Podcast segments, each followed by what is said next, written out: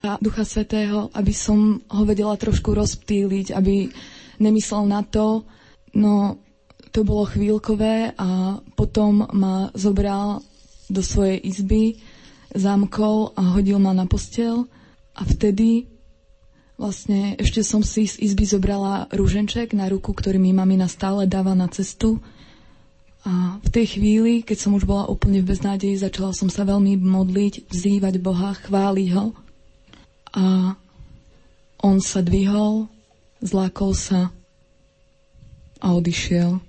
Nechal ma tak. A ja som vtedy pochopila, že som sa znovu narodila, Boh mi dal život a že je tu, je stále s nami a že ho veľmi milujem. Pomohol mi, aby som sa dostala ešte domov tiež veľkými zázrakmi a preto viem, ako sa musela cítiť Anka, keď na ňou mierili pištolou a chcela si zachovať to, čo nám dal pán, našu čistotu, ktorá patrí jemu. A nikomu som o tom nerozprávala, bol to veľmi ťažký príbeh, ale asi na to v jednom období, keď som šla z kostola, tak cestou v modlitebnej knižke som našla obrázok s Ankou Kolesárovou.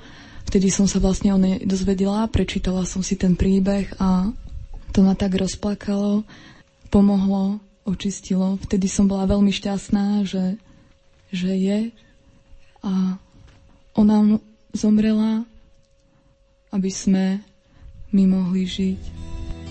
20 rokov sa šíri príbeh Anky Kolesárovej zo Zemplína medzi mladými na území Slovenska. Košický arcibiskup metropolita Bernard Bober. Ja by som pozval všetkých k modlitbám na tento úmysel, aby Anka nám bola veľkým vzorom a aby v nebi bola veľkou rodovničkou, aby sme po jej príklade aj my vedeli vydávať svedectvo, aby tá cenná perla, ktorá zažiarila, ešte viac viditeľnila čistotu a obetavú lásku. Ctihodná Božia služobnica sa rozhodla chrániť morálne hodnoty a svoju čistotu aj za cenu straty života – vicepostulátor procesu blahorečenia Juraj Jurica.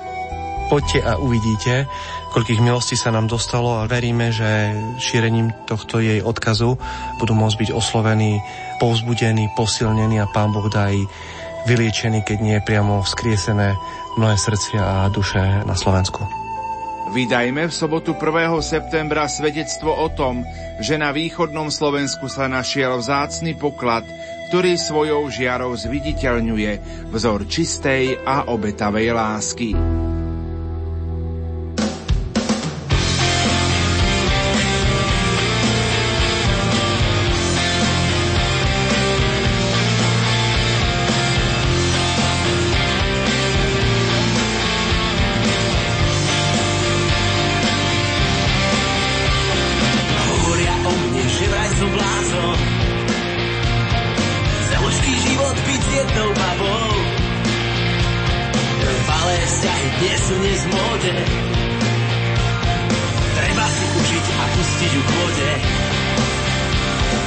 Dostať sa na vrchol je veľká drina. Na vonok pozlátko, vo vnútri špina. Láska sa predáva, je to fajn tovar.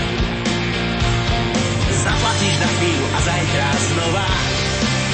Krásne bosky a dotyky rúk Láska, nedaj mi vychlapnúť Nie som na svete sám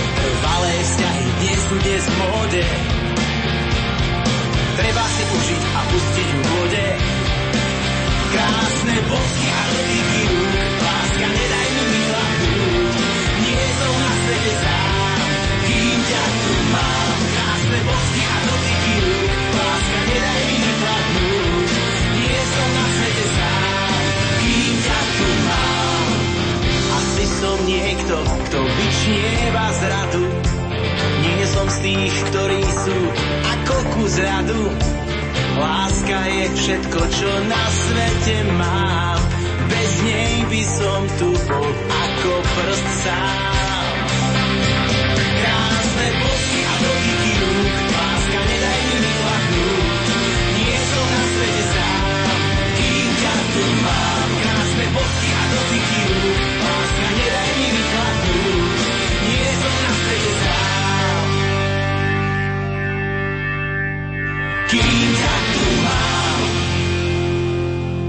V útorok popoludní je čas, kedy si môžete v premiére vypočuť rubriku Príbytok svetla. Opäť sa spájame so zvláštnym spravodajcom Rádia Lumen, astrofyzikom Vatikánskeho observatória v Arizone, Pátrom Pavlom Gáborom. A podobne ako minulé, opäť sa nachádza trochu bližšie k nám.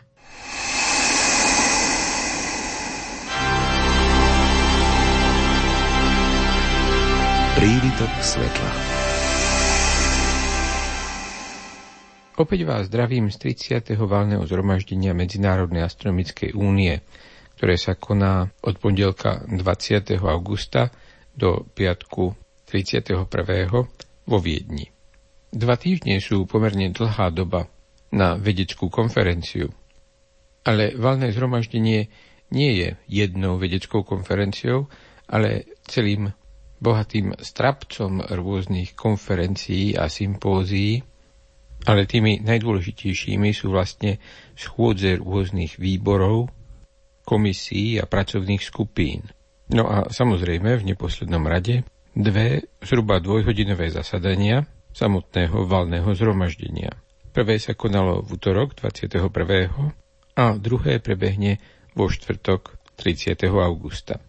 Ak máte z môjho rozprávania dojem, že také valné zhromaždenie je vlastne strašná nuda, nie ste ďaleko od pravdy. V piatok som napríklad počúval asi 2,5 hodiny v kuse správy o činnosti jednotlivých pracovných skupín a komisí v rámci divízie C, ktorej náplňou je komunikácia, vzdelávanie, história, ochrana pamiatok a podobne. Z tých 150 minút bolo asi len 10 kde zazneli veci, ktoré ma ozaj zaujímali. Tie boli ale natoľko dôležité, že sa mi tých 140 ostatných minút zdá ako priateľná cena.